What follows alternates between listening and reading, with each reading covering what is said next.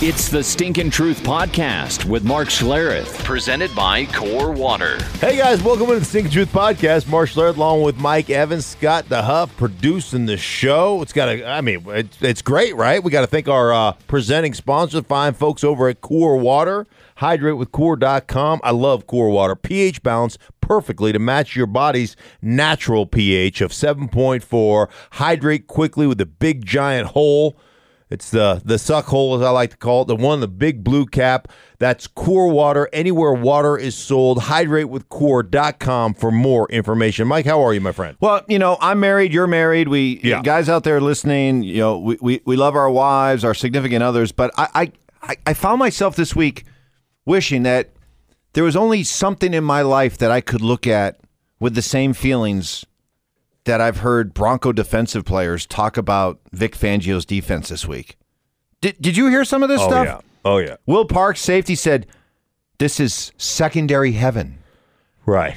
Derek Wolfe, defensive lineman, said, "I was born to play in this defense." Mm-hmm. I mean, it's it's like straight Maverick and Goose, man. Yeah, it is. I mean, people are in love with Vic Fangio and Vic Fangio's defense and talking about, oh, you know, the the principles and to keep it simple, stupid, and you know, it's disguise, and we've all got to be on the same page and this, that, yeah. I mean, uh, some hyperbole might.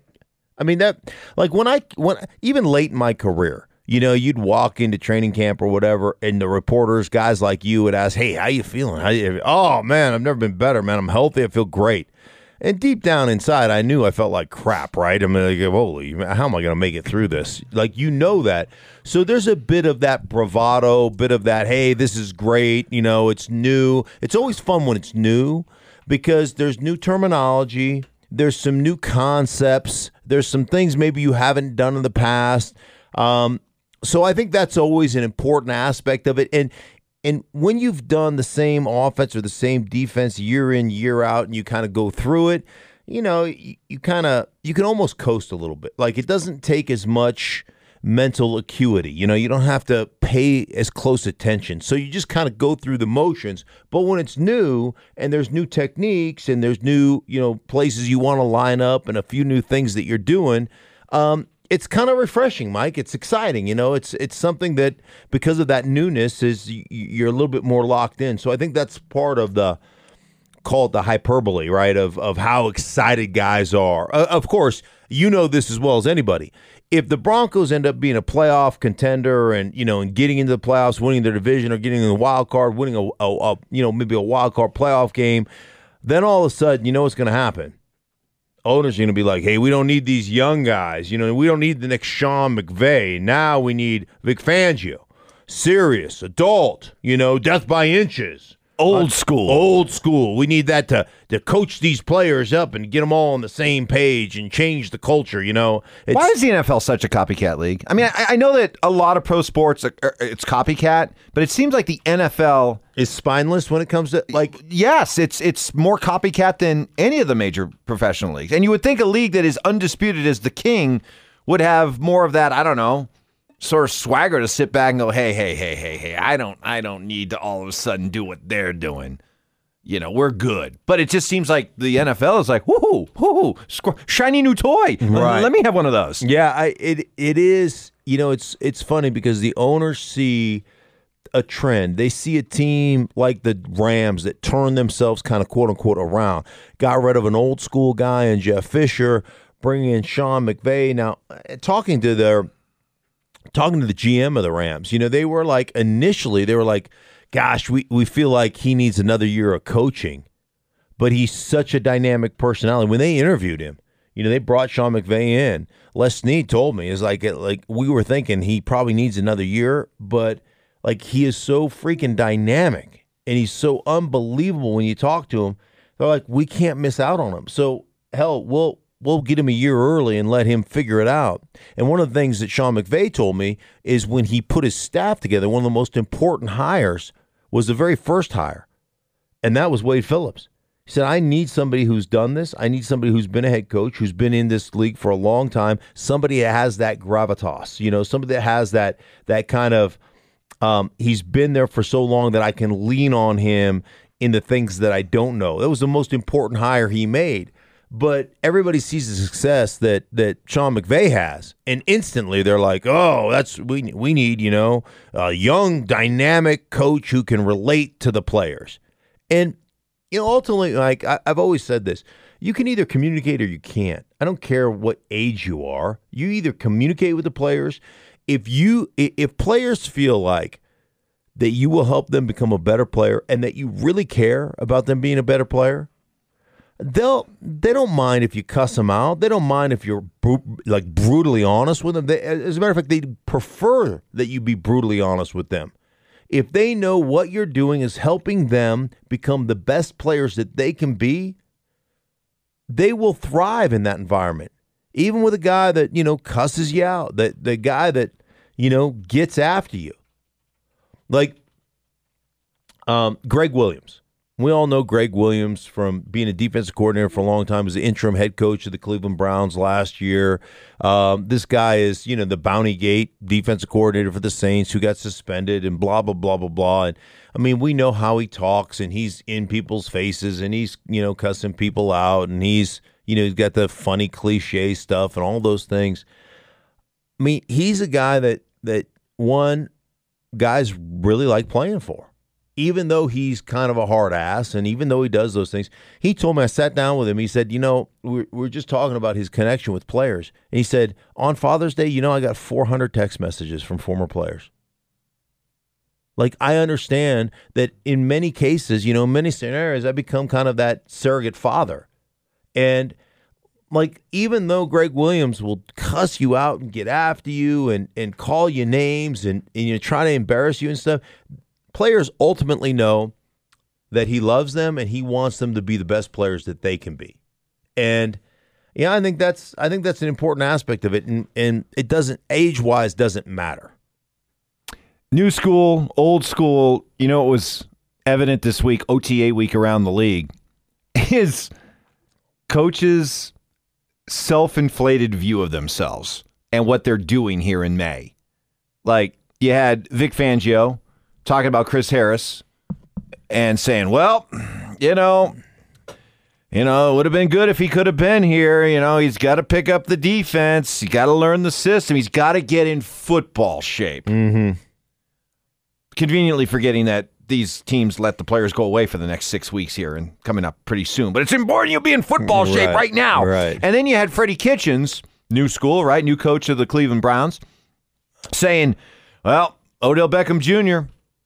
falling behind, missing out on a Right. lot of stuff. I mean, mm-hmm. come on, Mark. It, it yeah, I, I, what is it with these NFL coaches who like to perpetuate the the myth, the the, the stereotype that, hey, I need a comfortable couch in my office because I'm going to be sleeping here a lot of nights. You know, I, I got a lot of work to get done. Yeah. I mean, come on. Is it is it? Well, part of it Why do they take themselves so seriously? Part of it though, Mike, is that part of it is is like other teams are doing it. So if you don't have success, it's going to be because you're going to get fired because well you weren't in here till two a.m. where other staffs were. So that's why they're winning and we're not, and you're getting fired over it. So it it's essentially it's keeping up with the Joneses. You know, it's keeping up with the other NFL teams that are grinding. That's one of the things that I love about Bruce Arians. You talk to anybody who's coached for Bruce Arians. Bruce Arians is got that like my college career. If you don't know by midnight, it's not worth knowing. Bruce Arians is like, hey man, if we can't get that in by 10 p.m., then like then we're not very good. So everybody goes home at 10.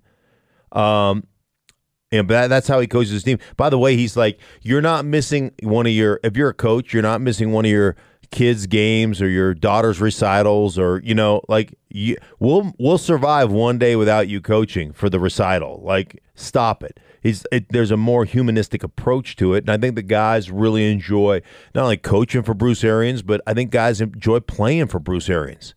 And so, you know, it'll be interesting to see you have that kind of old school presence back um, on the sidelines with the Tampa Bay Buccaneers. That'll be that'll be exciting. But yeah, it, it is. I mean, the, the whole thing is the whole thing is the, the copycat nature of this league is is incredible. And you know, I like the six week vacation before you go to training camp. Like that is that's asinine, right?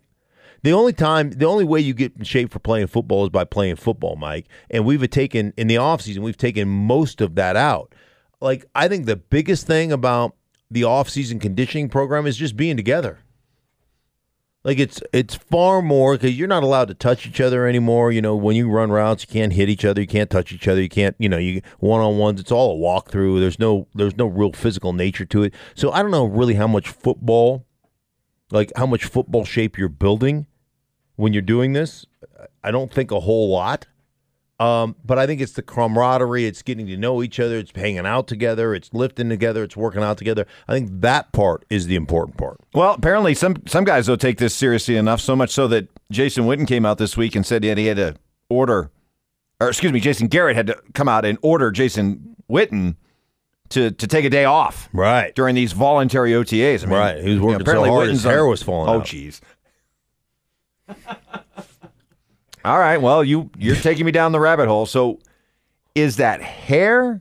Is that just plugs that'll sweat out very easily? Was that maybe even like the LeBron marker that he uses to make it look like he's got more hair? Toppik. The fibrous, the fibrous stuff you you pour all over that. Whatever it was, Fibrous stuff, or just seriously, is it just a, a, a magic marker? No, the, the, I mean, top- what is the it? Toppik stuff is like this, like the like this fibrous junk that clings to the little shreds of hair you have, that makes it look full and, you know, it's yeah, that's what that's what that is. That's what Witten had. I I have no idea. I mean, whatever it was, Well, it what- wasn't. It's got to be gone by now, right? yeah, I don't think it was authentic. I, I, I mean, is it safe to say, like after an OTA practice, he takes the sweaty helmet off, and like as he walks to the shower, there's just like a trail of hair follicles behind him? Whoa! We just took out a picture. Here's what Witten looks like. All right, what? there he is now. Oh yeah, yeah, yeah, yeah, yeah. So like a month ago. Wow, what Yeah. did he? what did he have on top What of his head? What did he have for? no wonder he couldn't speak. He Dahab, was can laying you him can down. you can you Holy Moses! send out maybe you know on Mark's Twitter or Yeah, I'll use his Twitter. no seriously or or no. What I mean, But you got to put a side by side of him, the lettuce he had in the booth in the booth versus what he is now. Wow. booth lettuce. I'll tell you what, whatever his booth lettuce was, that was a strong booth lettuce game. Do you think he had multiple people there to administer the the booth lettuce? Like while the game was going on to maintain it. He had to have his own team. Be like a landscaping crew. Wow. Hey, the weed whacker. props, man, because what he looks like now is a far cry. He should have just gone with the. Listen, dude, you're bald, or you you've lost your hair. It's all right. He I like mean- went from wh- whatever you th- whatever images you have of Jason Witten in the Monday night football booth, just now start thinking about Rich Eisen. Yeah, it's. And that's what it is. By the way, your He's hair Rich is Eisen. your hair is wispy, but you would Yeah. never go. You'd never go. Like Well- once it goes, you're just gonna let it Well, go. see, I right? had I had a medical hair transplant about ten years ago. Excuse me. No, seriously, where they they no, this is true. Okay, so what they Really? do is they take. No, no, seriously, for guys out there thinking about it, it, it worked. The Huff will Right. back it up. Okay, so where I was about ten years ago, it was going. I mean, it was going Right. fast. Right. Okay. And so I you, I got the medical hair transplant where you literally take hairs Like the from they- Bosley Clinic, Yeah, where they something like that, where yeah. they like they take it from the back of your your where your hair is most like full in the back of your head, Uh-huh. and they literally like plant it into like hundreds of holes on your forehead, and it it took. Now listen, I don't. I'm not saying I have a glorious mane, but trust me, Did it hurt? no. It just took a while to kind of grow in, but once it grew in, it was permanent hair. They so they numb up your head. Numb up your head, and then they start planting it all around your forehead. Do you have to like fertilize and It's like fertilizing, you know, put a mm. little, right? and then after you about sit after, out in the sunshine? so after about two weeks, all of a sudden it starts to come in like a little, like you know, when new grass comes in, you see that little fuzz. oh shit, there's a dandelion. right, right, you got to get a little some- weed control in here, Right, All right. little Scott. but seriously, like a little, feed. but a little fertile. It started a little fuzz, Right. little fuzz, and then. So listen, it's still. I mean, I still got a five head, or four head. So your hair is Trust me, without wispy? without what I did, it'd be a full blown six head right now.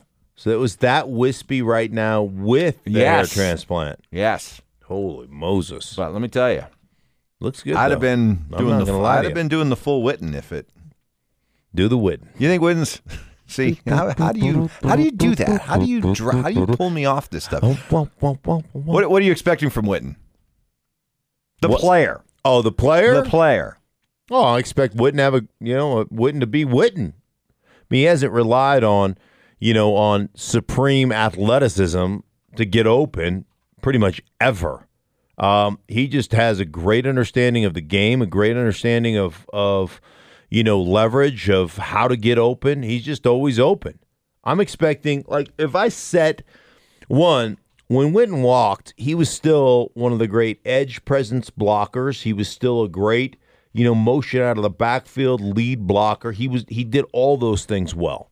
So he was he's always been really good at that. But like Witten, I'd be surprised if he didn't have 50 plus catches. If I had to put over under at 50, I'd say I, I'd take the over. Like he's going to be the primary outlet guy. Um, you know, he's going to be a third down conversion, move the chains on third down and four guy. That's who he is. That's who he's always been. And I would expect that Dak Prescott would love or is going to love having his quote unquote security blanket back. Um, yeah, so I'd be shocked if he didn't have 50 plus catches. All right, so with Witten coming back, Yeah. do you anticipate that Rob Gronkowski will get the same pull, feel the same pull, and will To come back? to come back Absolutely. This year? I, I fully expect Rob Gronkowski to play in the NFL again this year. This year, okay. I do. I like I would be more shocked. I would be more shocked if he didn't come back this year. Like I'm expecting all of a sudden him to show up week 4, practice for a couple of weeks and and be ready to go for the, you know, for the final 10 games of the season. That's kind of my expectation for Rob Gronkowski. Okay. All right. Um, speaking of the Patriots, NFL.com put together a list of the nine teams that they think are capable of dethroning the Patriots. So I'll, I'll, I'll put the NFC NFC teams aside for a second because obviously that would only happen in a Super Bowl. I'm more interested in the AFC teams that you think hmm. are capable of dethroning the Patriots. Now they only came up with four, They came up with 4. just four. Okay. Care to guess who the four were? Yeah, I'll come I, I'd say Kansas City, Mahomes. Yep. say the Chargers because of Rivers and and you know and and their defense and what they're doing. Yep. Um, Two other AFC teams. the Colts, Correct. Andrew Luck. It's all quarterbacks, right? Uh, and then I would say, let me see, the Colts would be the only team I would probably say in the in the South. So in the okay, that we have the two West teams. Nobody from their own division, even though they have a bunch of Hall of Fame quarterbacks in their division, right? Yep. All of them. All of them. Sam Darnold, Mhm. Hall of Famer. Mm-hmm. Josh Rosen, Hall of Famer. Mhm. Josh Allen, Hall of Famer. Mm-hmm. Tom Brady, you know, Also ran. to be determined. Yeah. To, to be determined. Um, I, and I would say the Steelers would be the my fourth team. Cleveland Browns. Oh gosh. Hey, come on. Everyone's on. on the Browns bandwagon. Oh yeah. Everybody's on the like. Doesn't it already feel like? Doesn't it already feel like with Freddie Kitchens like calling out OBJ and OBJ, you know, posting. I think it was him that was posting the uh, the Cleveland Browns, you know, Rolls Royce that he picked up. It's all kind of Cleveland orange. Um, I mean, don't you feel like that's already Potential? I just think it's a, I think it's much harder to deal with success as a human in general. When you have success, it's easy to be sated by that success and feel pretty good about yourself. And I just feel like Cleveland. I mean, we had Too much too soon. Doesn't Right, it just feel like it too much feel too like soon? We're going to be the Patriots of you know we're going to be the new Patriots, and it just all the hype and you know Super Bowl or bust and all this stuff. It just feels like they're in for a letdown. That was what it feels like to me. I would. It's so typical though oh, it's the Cleveland Browns, right? They've got all these shiny new toys. I like But I'm why the fascination to crown the Browns? Like you know, in our in our business, we see it. You know, get get as many clicks as you can for the Cowboys and the Patriots and the Lakers, and you know, Mm-hmm. It's why whenever you turn on the national shows, you're bombarded with the same teams over and over again. Mm-hmm. Why the Browns? What's is there? What's the mystique of the Browns? There has to be something that somebody who markets this stuff and organizes this stuff says people want to hear about the Browns. Yeah, well, um, one Baker Mayfield. Baker Mayfield brings a huge following with him from Oklahoma. Um, the fact that he won the Heisman, the fact that he played really good, you know, really good football for them last year when he became the starting quarterback. Then you put in two of the, you know, two of the top flight receivers in this league. Um, you know, with Landry just being a possession, catch the ball, make plays, do the dirty work. OBJ being, you know, the, the former college teammates, OBJ being one of the most gifted athletes we've ever seen. They have a, a an unbelievably gifted athlete and tight end in in, in Njoku. Um, you know, running back with with you know the Chubb that they drafted last year, and they've got um, the cat from Kansas City, uh, Kareem Hunt. Now, I mean, But like, it's got to go deeper than that. I know what you're getting at. That's one element. There's just a ton of talent. but there's also, I think, there's a certain mystique about the Browns. You know, the dog pound back in the day. and Sure. the- you know, the, the that huge they finally sprawling stadium right, by they finally, Lake Erie. Right, and- they finally figure they finally feel like they figured it out. Like it's you know it's their time. And oh. because they've been so bad, you know, a factory of sadness for so, so long, the idea that maybe just the idea that a franchise that can be seemingly as down and out and pathetic and no hope forever as the Browns suddenly have a chance, it becomes a fascinating story. It does. If the Browns can do it, Right. then anybody can do it, right? I just remember I remember years ago when Detroit kind of finally broke through and made the playoffs. Remember they had the 0 and 16 season and they get Stafford, they finally break through, they make the playoffs, they go like 10 and 6. And the next year, you know, everybody's high on the on the Detroit Lions and I'm like, "Hey, wait a minute. You know, let's let's settle down. This is a this is a franchise that's never had that kind of success. How do you deal with having some success? Right? Do, is it buying Rolls Royces and and you know and and talking about how you're the next Patriots, or is it hey let's put our nose back to the grindstone? And the following season, you know they fell out of playoff contention. I think they won five or six games, and and you know even though you're a talented football team, um, I don't know that you're ready for prime time, and I don't know that you're dealing with your success very well. And so, and and remember, all this success, all this, oh, the Cleveland Browns are going to go like they still won seven games last year, right? They were still under 500. So um, I know everybody's hyped about them, but I'm like, pump your brakes. We'll see. So there's four in the. You said there was five total. Four, yeah, four in the Oh, AFC, five, five. in the NFC. Five in the NFC. You you have those Okay, it's obvious the same. You got the Rams. the Rams, the Saints. I would I would assume you'd have to put in say the Rams, the Saints, the Seahawks. You put the Seahawks in. Well, would you? I mean, I'm well, just- Cowboys, how about them Cowboys? How about them Cowboys? Rams, Eagles, Eagles, Packers, Packers, Bears. Bears. I'm sorry, I don't, I, don't, I, I don't, don't buy the Bears. I don't buy Mitch Trubisky yet. Yeah, I think they're gonna. I think they're gonna. I think they're gonna stumble a little bit. No Vic Fangio.